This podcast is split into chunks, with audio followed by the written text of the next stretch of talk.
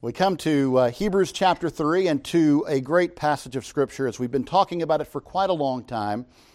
This is our twenty-sixth sermon through this letter, and uh, we've been kind of building for this moment. And we can take it in a little bit bigger chunk today because we have been uh, building to this moment. We've been talking about many things along the way, but in this chapter, we started with the assertion that Christ is greater than Moses.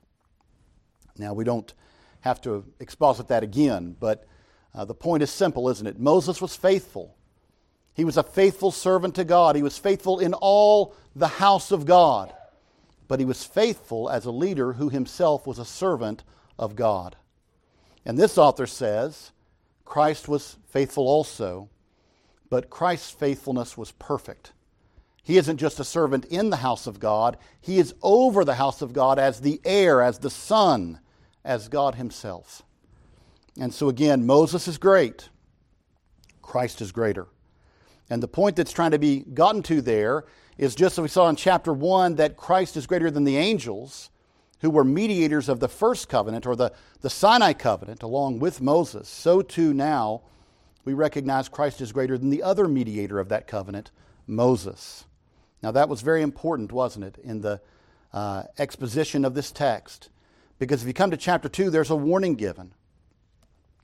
If the angels mediated the Old Covenant, and the Old Covenant carried with it just punishments for those who violated it or neglected it, then the question is this, if Christ is greater than the angels, and Christ is greater than Moses, how much more serious will the consequences be for those who neglect the covenant in God's own Son? In fact, he words it in verse three of chapter two is, how shall we escape if we neglect so great a salvation? What hope is there for us? My friends, that is a theme that will come back powerfully today as we look at chapter three. And so as he deals with Moses being the other mediator of the Old Covenant, he would draw us to think about Moses and about the experience of Moses as a leader in the household of God. Moses was indeed a leader, was a liberator, was something like an apostle, one sent on behalf of God to do the mission that God sent him on. And so what was that mission? It was to lead the children of Israel out of slavery and bondage in Egypt, to lead them out to the promised land. And yet that story is complicated and sad and tragic, and we're asked to remember that. And so the author comes to this moment, and I want you to think for a moment about what he just ended with. We looked at this last Sunday, this call to faithfulness, this call to faithfulness. Moses was faithful, no question, faithful. As a human being can be faithful, right? He had his flaws and his faults, but he was a faithful servant. Christ, as the God-man, perfectly faithful. But now there is a call in verse six for you to be faithful. But Christ, as a son over his own house, whose house we are. Moses served in the household of God as a servant. Christ reigns over the household of God as its heir. And now he says, we are that household. The people of God are the household. But notice what it says. If we hold fast the confidence and rejoicing of the hope firm to the end. Now, I won't go through all that again today. That was really our point last week, wasn't it? Faithfulness is tested over time.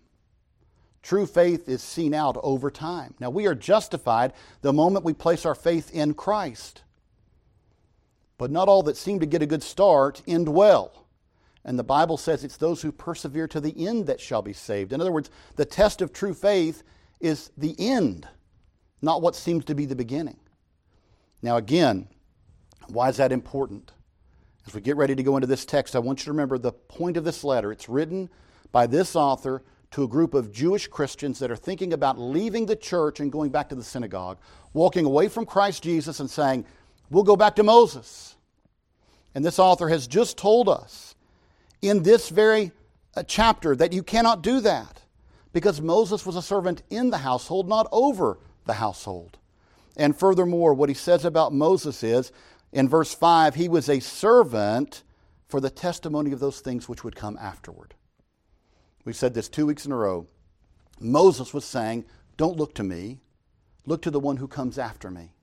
Like unto me, unto him you shall listen, Moses said.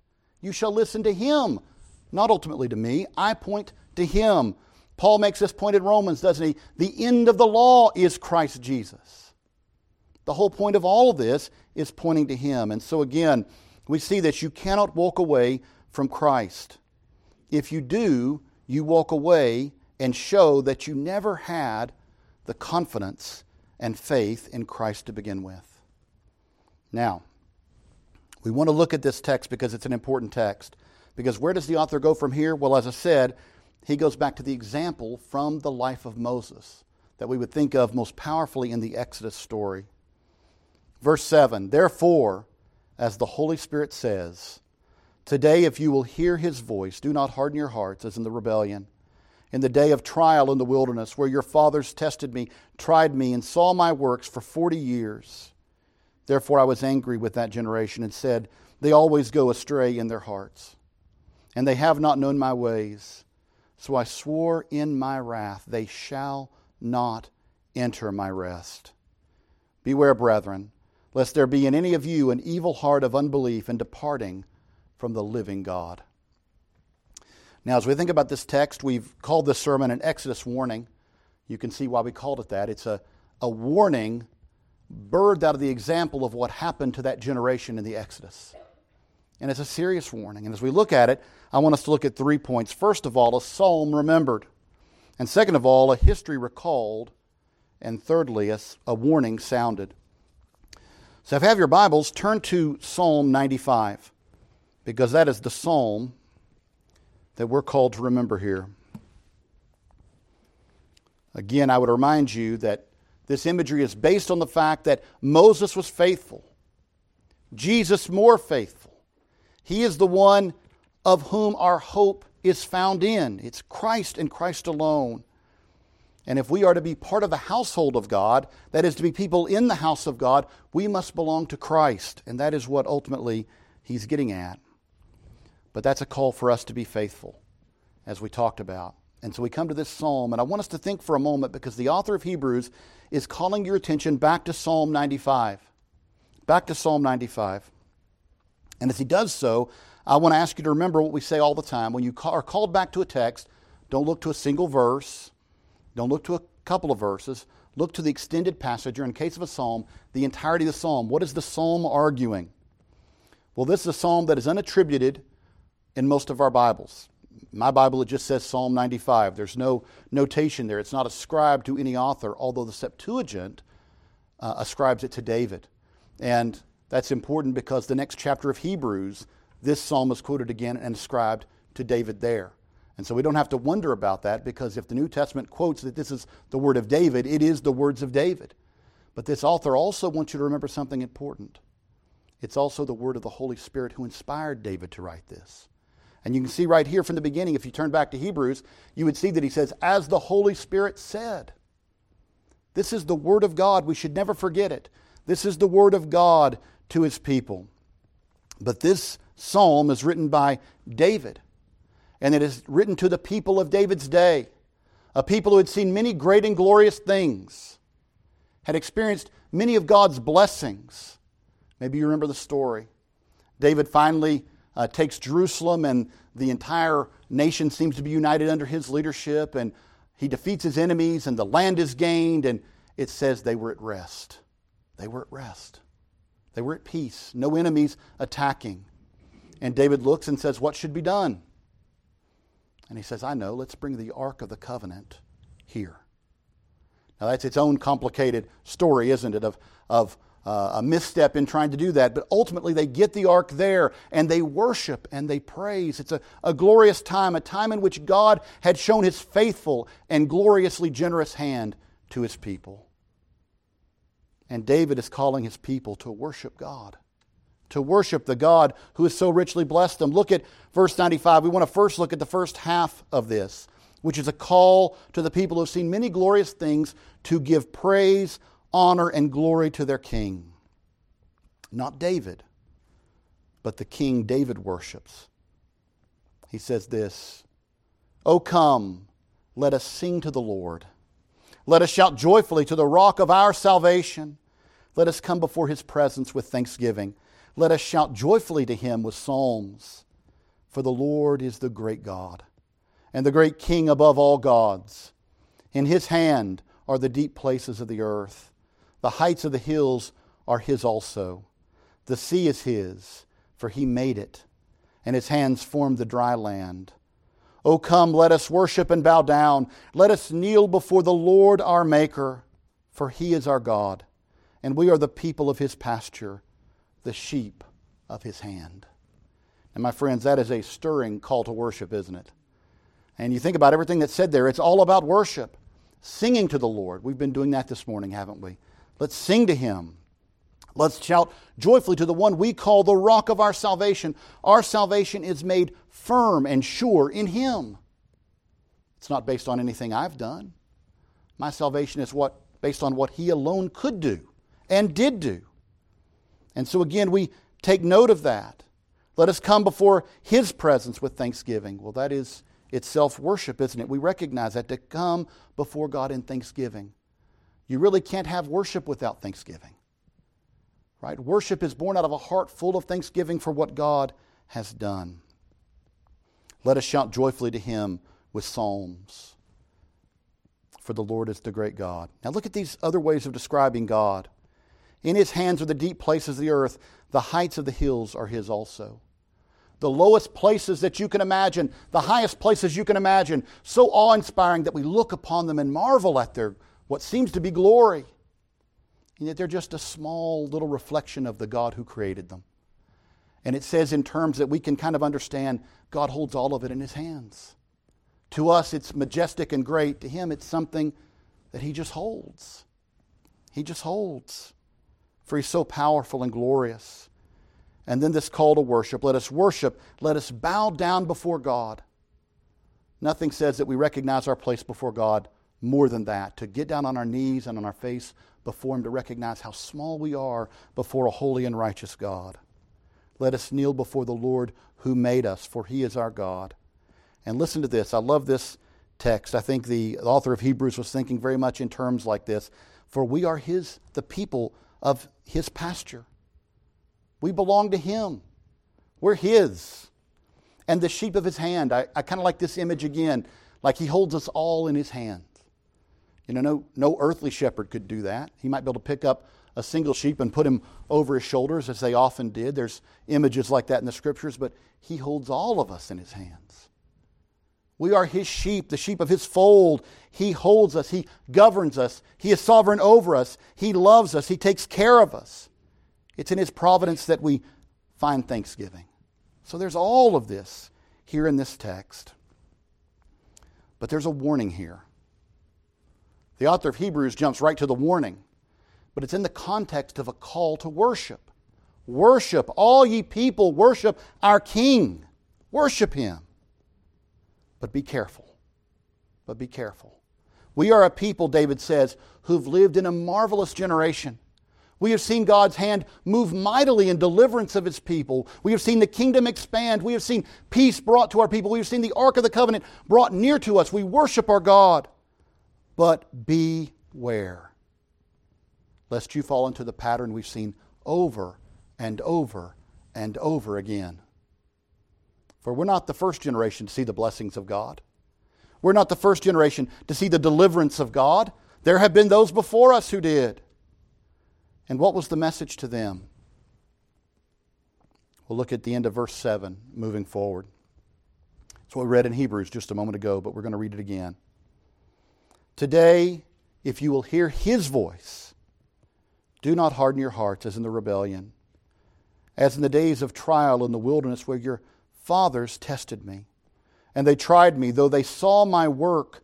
For forty years I was grieved with that generation, and said, it is a people who go astray in their hearts, and they do not know my ways.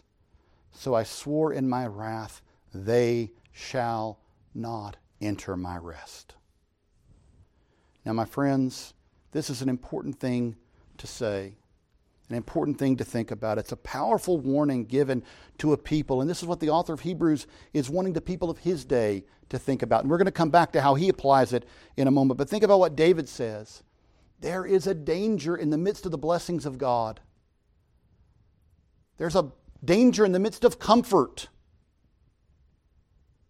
There's a danger in the midst of God moving His hand of ignoring it, not being thankful for it, not marveling at what God has done, and missing all of it.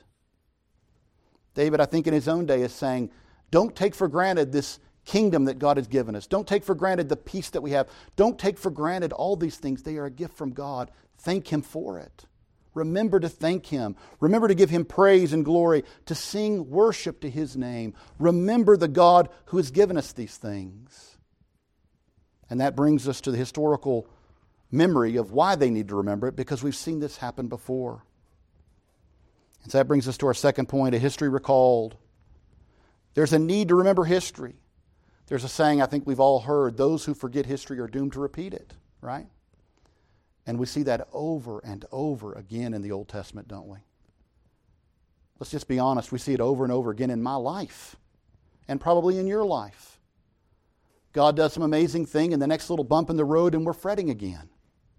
Instead, remember the God who holds all these things in His hand, and whom, in whom we can surely trust. But again, in Israel's history, it's so easy to see. The book of Judges alone, all these cycles of a people who are, are worshiping the Lord and then fall away. They begin to worship the gods of their neighbors, and invasion comes, and terror strikes. And then they say, oh, we need to return back to God again. Think, oh, the lesson will be learned, right? But it isn't. For a short time it's remembered. And then again, they begin to slide away into idolatry, and again, the nations invade. Again, we see this throughout the history of the Old Testament. It, it seems clear that the message of the Old Testament is the promise would be lost if it weren't for God. If it weren't for God actively working in His people, there would be no promise that could be kept, because it certainly wouldn't be kept by these people who every time turned away, every time disobeyed. And I think David says, listen, you're at a moment where it would seem impossible to turn away from the living God. Impossible to forget His glory, to forget His grace, to forget His goodness, to forget all the things He's given us. And yet this is the exact moment where it tends to happen. Look at our own nation, so blessed by God, so gifted by God, we remember Him not. Just turn away from Him. Forget all the blessings that we've received. We see it time and again. And David says, don't forget it. Remember what we've seen before. So where does he turn? He turns to the place that makes the most sense. Another time where people began to turn away from God, began to rebel against God, began to gripe against God. And so we see it, of course, in the story of the Exodus. And if I would uh, ask you for just a moment, turn back to Exodus chapter seventeen. So I've got it in this Bible. Exodus chapter seventeen. Now, it's interesting because in the... Uh, In the Septuagint, the, the word here is rebellion, the word that's used, that these people are always in rebellion. Uh, in the Masoretic text, it says Meribah, which is a reference to this very passage that we're going to look at, Exodus seventeen. And let's just read it for a moment. Then all the congregation of the children of Israel set out on their journey from the wilderness of sin, according to the commandment of the Lord, and camped at Rephidim. Now I want you to remember, God has delivered them by His mighty arm, taken them out of slavery, done all these things they could never do for themselves. Here's a people surely who will remember this and be thankful unto the Lord. But there is no water for the people to drink. Therefore the people contended, argued against, battled against Moses, saying, give us water that we may drink. So Moses said to them, why do you contend with me? Why do you tempt the Lord? And the people thirsted there for water. And the people complained against Moses and said, why is it that you brought us up out of Egypt to kill us and our children and our livestock with thirst? So Moses cried out to the Lord, saying, what shall I do with this people? They are almost ready to stone me. And the Lord said to Moses, go on before the people, and take with you some of the elders of Israel, and take in your hand your rod with which you struck the river, and go. Behold, I will stand before you there on the rock in Horeb, and you shall strike the rock, and water will come out of it, that the people may drink. And Moses did so in the sight of the elders of Israel. So he called the name of that place Massah and Meribah, because of the contention of the children of Israel, and because they tempted the Lord, saying, "Is the Lord among us or not?" You don't, you don't know if He's among you? Who, who led you out of Egypt? Who parted the sea so you could go across? Who is it that's led you every step of the way? Is He with us? We can't be sure. It reminds me of throughout the entire history of the Old Testament, we come to Malachi, and the Lord says, "How I've loved you." They say, "How have you loved us? How have you loved us?" Can you believe such a people with no gratitude for what God has done? And yet it's here that He names this place uh, by two names here, Massah, which means trouble or testing, the place of testing, and Meribah, right, which means, if you will, rebellion, the place of rebellion. And so again, we see here a picture, an initial picture, very early in the Exodus. It's not like, well, yeah, but they went through uh, many bad days, many bad days. And and just on a, on a bad, particularly bad day, they said this. No, this is right at the beginning. Right at the beginning, they're complaining, they're arguing, they're contending against God. And that word is an important word, to contend against God. Paul asked in Romans nine, "Who are you, O man, to contend against God?" Who do they think they are to contend against God and His, his servant Moses? Now, is that a unique situation? No. It's not. Unfortunately, it's not a unique situation. We can go on and on and on.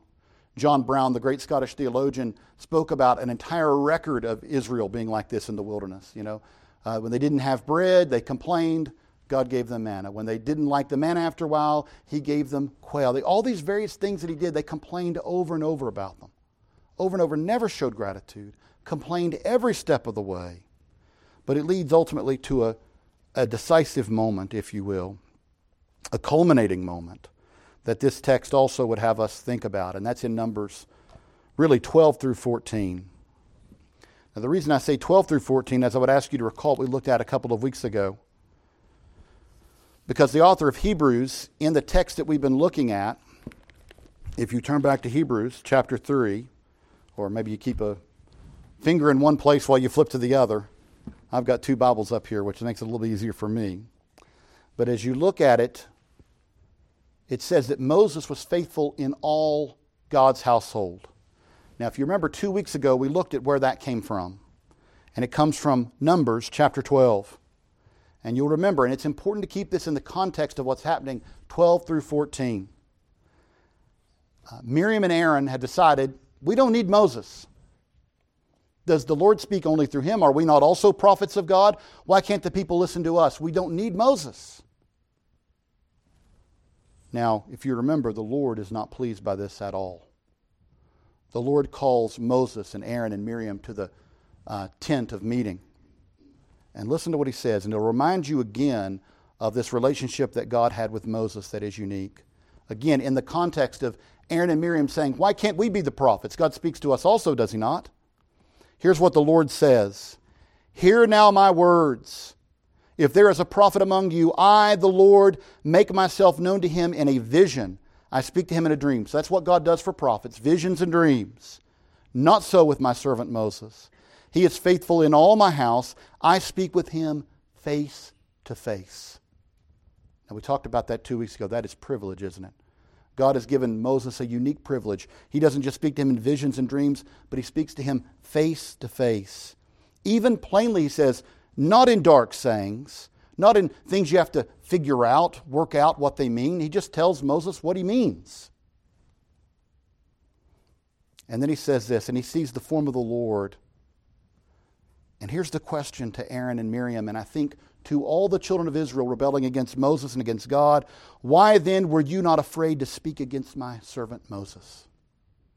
If I've given Moses this position of privilege, how dare you speak against him? Who do you think you are that I've lifted Moses up and you'd speak against him like this? And so it says the anger of the Lord was aroused against them. Now it's right after this. Look at the very next chapter, chapter thirteen. My Bible here even has a, a chapter title, The twelve Spies Sent to Canaan. Now this is a story we've known our entire lives, isn't it? If we've been in church, we know this from the time we are children. They come almost to the land of promise. They send out twelve spies to spy out the land, a very wise strategy. We still to this day have scouts in the military, don't we? They go out and they look and see what they're going up against. Now maybe we use drones and things like that, but in this day they didn't have it, so they sent out men. And they would go into the land and scout out the land, and these twelve spies return.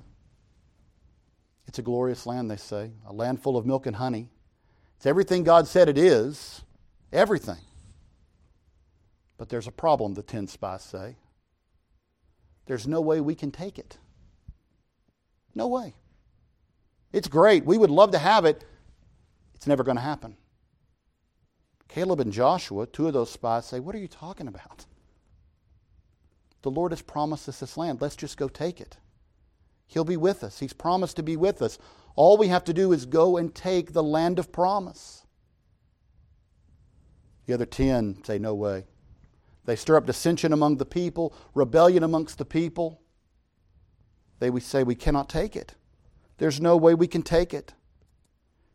Now you know that. You know this story. But I want you to turn, if you will, to chapter fourteen. And look at what God says in verses twenty through twenty-three. twenty through twenty-three. Then the Lord said, I have pardoned according to your word, but truly as I live, all the earth shall be filled with the glory of the Lord, because all these men who have seen my glory and the signs which I did in Egypt and in the wilderness, and have put me to the test now these ten times, and have not heeded my voice, they certainly shall not see the land of which I swore to their fathers, nor shall any of those who rejected me see it. Now again, that's something we've heard from our childhood. But think about it for a moment. These that were not faithful shall not ever enter. They shall not ever enter the promise that I've made to their fathers. Now, He doesn't say none will enter. These unfaithful ones will not enter. But there will be those who will enter. Now this is the image that David is working with. These two texts and putting together this psalm and saying to his own generation, listen to the word of the Lord. He spoke in the days, if you will, of Joshua and Caleb, and he said, today, heed the word of the Lord. Trust the Lord. Do not trust in horses and chariots. Do not trust in the strength of your own arms. Trust in God to deliver as He's promised to do. Trust in Him.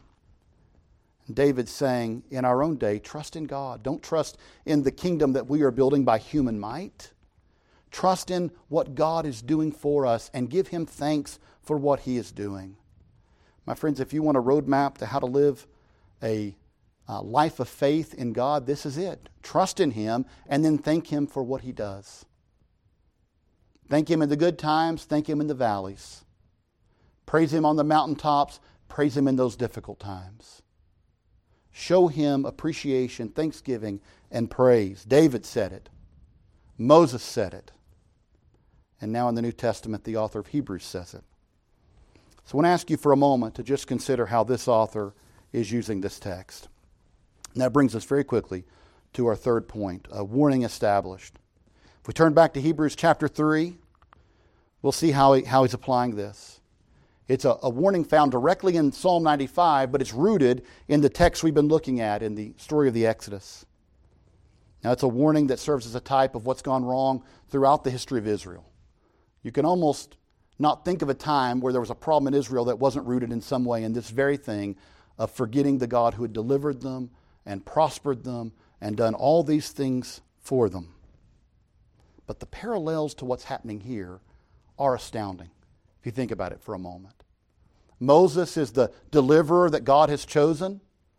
The people of Israel turned their back on him. Moses just said, I think they're going to stone me to death. I think they're going to kill me. And here's a people turning their back on the crucified Savior. These are a people who say, I, I don't really like where God has led us. I don't feel safe here. I don't have all the things I feel that I need here. But back where I came from, I had everything I wanted. You know, for the people of the Israelite age, it was Egypt. You know, hey, we were in slavery, but hey, we had bread, we had water, we had places to live. Here we come out in the desert to die.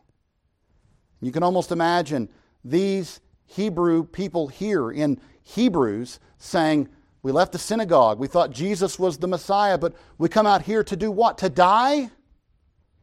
To be persecuted and, and attacked and to possibly be killed? No. Let's just go back to the synagogue. Let's go back. It's a little bit safer back there. I had what I needed, what I wanted. I don't want to come out and follow Jesus just to die out here. At the root of both problems is a lack of faith. And that is what the author of Hebrews is saying to his generation, to these Hebrew Christians. I'm going to say that loosely because we're not sure. He treats them as if they are actually Christians. You can see that at the beginning of this chapter, chapter three, he calls them holy brethren, partakers of the heavenly calling. So I think he feels that they are Christians, but is reminding them that if they walk away, it proves they weren't. They aren't Christians if they walk away. They were never saved. They did not partake of the heavenly calling. And you can see that he says this because he tells them, how are you of the household of God? If you hold fast the confidence and hope, if you hold fast to your faith. That's really what confidence is, isn't it? To trust in God. The Israelites showed that they had no confidence in God because every bump that came in the road, they said, no one is there to deliver us. Is God even with us? And here we have these people who have declared that they're Christians, and yet they say, oh, there's some bumps in the road. I'm just going to leave Jesus behind and go back to Moses. And the author says, Moses told you you can't do that. Moses said, look forward to Jesus, the author and perfecter of our faith. My friends, you can't turn back. And so we come, if you will, to the message here, which is really in verse twelve, and I want to close with this, because I want you to look at the strong word of warning given in the application the author gives here. Beware. I don't, I don't know how much more strongly you can put it than that. Beware. You are in mortal danger. You are in danger. Beware, brethren, lest there be found in you an evil heart of unbelief. What was the problem that the Exodus revealed? The Exodus didn't create the problem. It revealed the problem, which was the people had no faith in God. They didn't trust Him. They had no confidence in Him. They had no hope in Him. They did not trust Him. They died in the wilderness. They never made it to the land of promise. And the author says, be careful, beware, lest the current trial you're in reveals the same thing in you. That in going back to the synagogue, you show that you had an evil heart of unbelief also. Now I want to bring your attention to one last point here, because he says, in departing from the living God. And some people say, some commentators say, well, it can't be talking about Jews, even though everything in this text makes it clear he's talking about Jews. Every argument he makes is from the Old Testament scriptures. I mean, it's pretty clear he's talking to Hebrews here, right? To Jewish believers, or at least Jews who have proclaimed themselves to be believers. But they say, well, look, how can he say they're departing from the living God if they're going back to Moses? My friends, this is established very clearly in the New Testament. You can't claim to reject Jesus and love God. You can't claim to know God and not know Jesus. We had a sermon back in the Gospel of John called, uh, I think it was titled, It's Both or Neither. It's on this very point, right? You can't claim to say, I'm with God the Father, but I, I reject Jesus. It doesn't work. Jesus tells you that. Moses tells you that. All these people are testifying to the same truth. So he says, look, if you go back to the synagogue because you like the safety there, you are departing from the living God, because salvation is found in no one other than Jesus Christ. The entire testimony of the Old Testament was that a Messiah was coming in whom you must trust. What did the law teach us? God is perfectly holy. We are sinners. We need some reconciliation to a holy and righteous God, or we stand in His judgment. Christ came as our mediator, as our sacrifice, as our high priest, all the images this letter is giving us. And outside of Him, you have departed from the living God. You have departed from the living God, and that means you've departed from life itself. My friends, now this is the point that I want to bring you to. Make sure we make this clear. I believe what he's saying is, if you walk away, you give the testimony you were never with us. You were never with us. You never knew Jesus. Because the first bump that came in the road, you turned away. Why does he give these warnings then? Well, I go back to what I said in chapter two. Martin Lloyd-Jones says, if you go to your doctor and he's telling you something you should do and you don't want to listen to him, he keeps upping the stakes of how serious what he is saying is to shake you out of your complacency and to get you to listen. Martin Lloyd-Jones was a medical doctor before he became a, a pastor. And so again, he's thinking in those terms.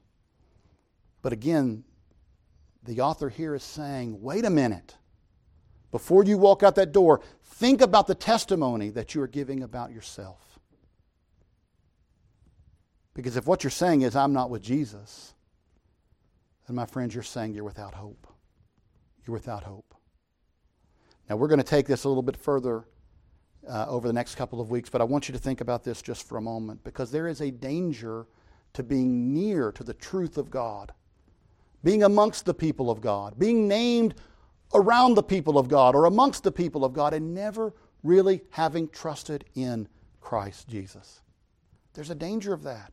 It's the very thing that's being spoken of, of being amongst the people of God, but not really being one of the people of God. How are the people of God accounted? The children of Abraham? Well, in a physical, genetic sense. But Paul tells us it's the people who have the faith of Abraham, right? The people have the faith of Abraham.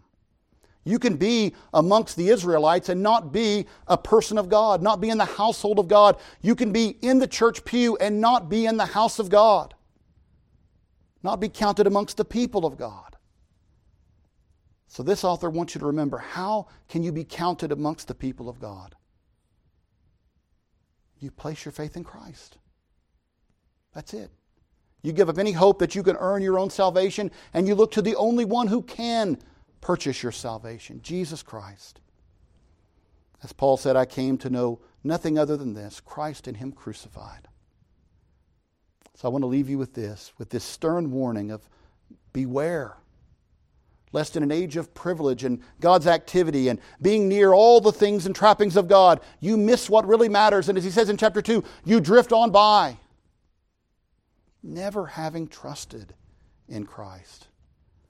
My friends, that's the question today. Do you trust in Christ? Do you recognize that He is your only hope? Do you cling to Him?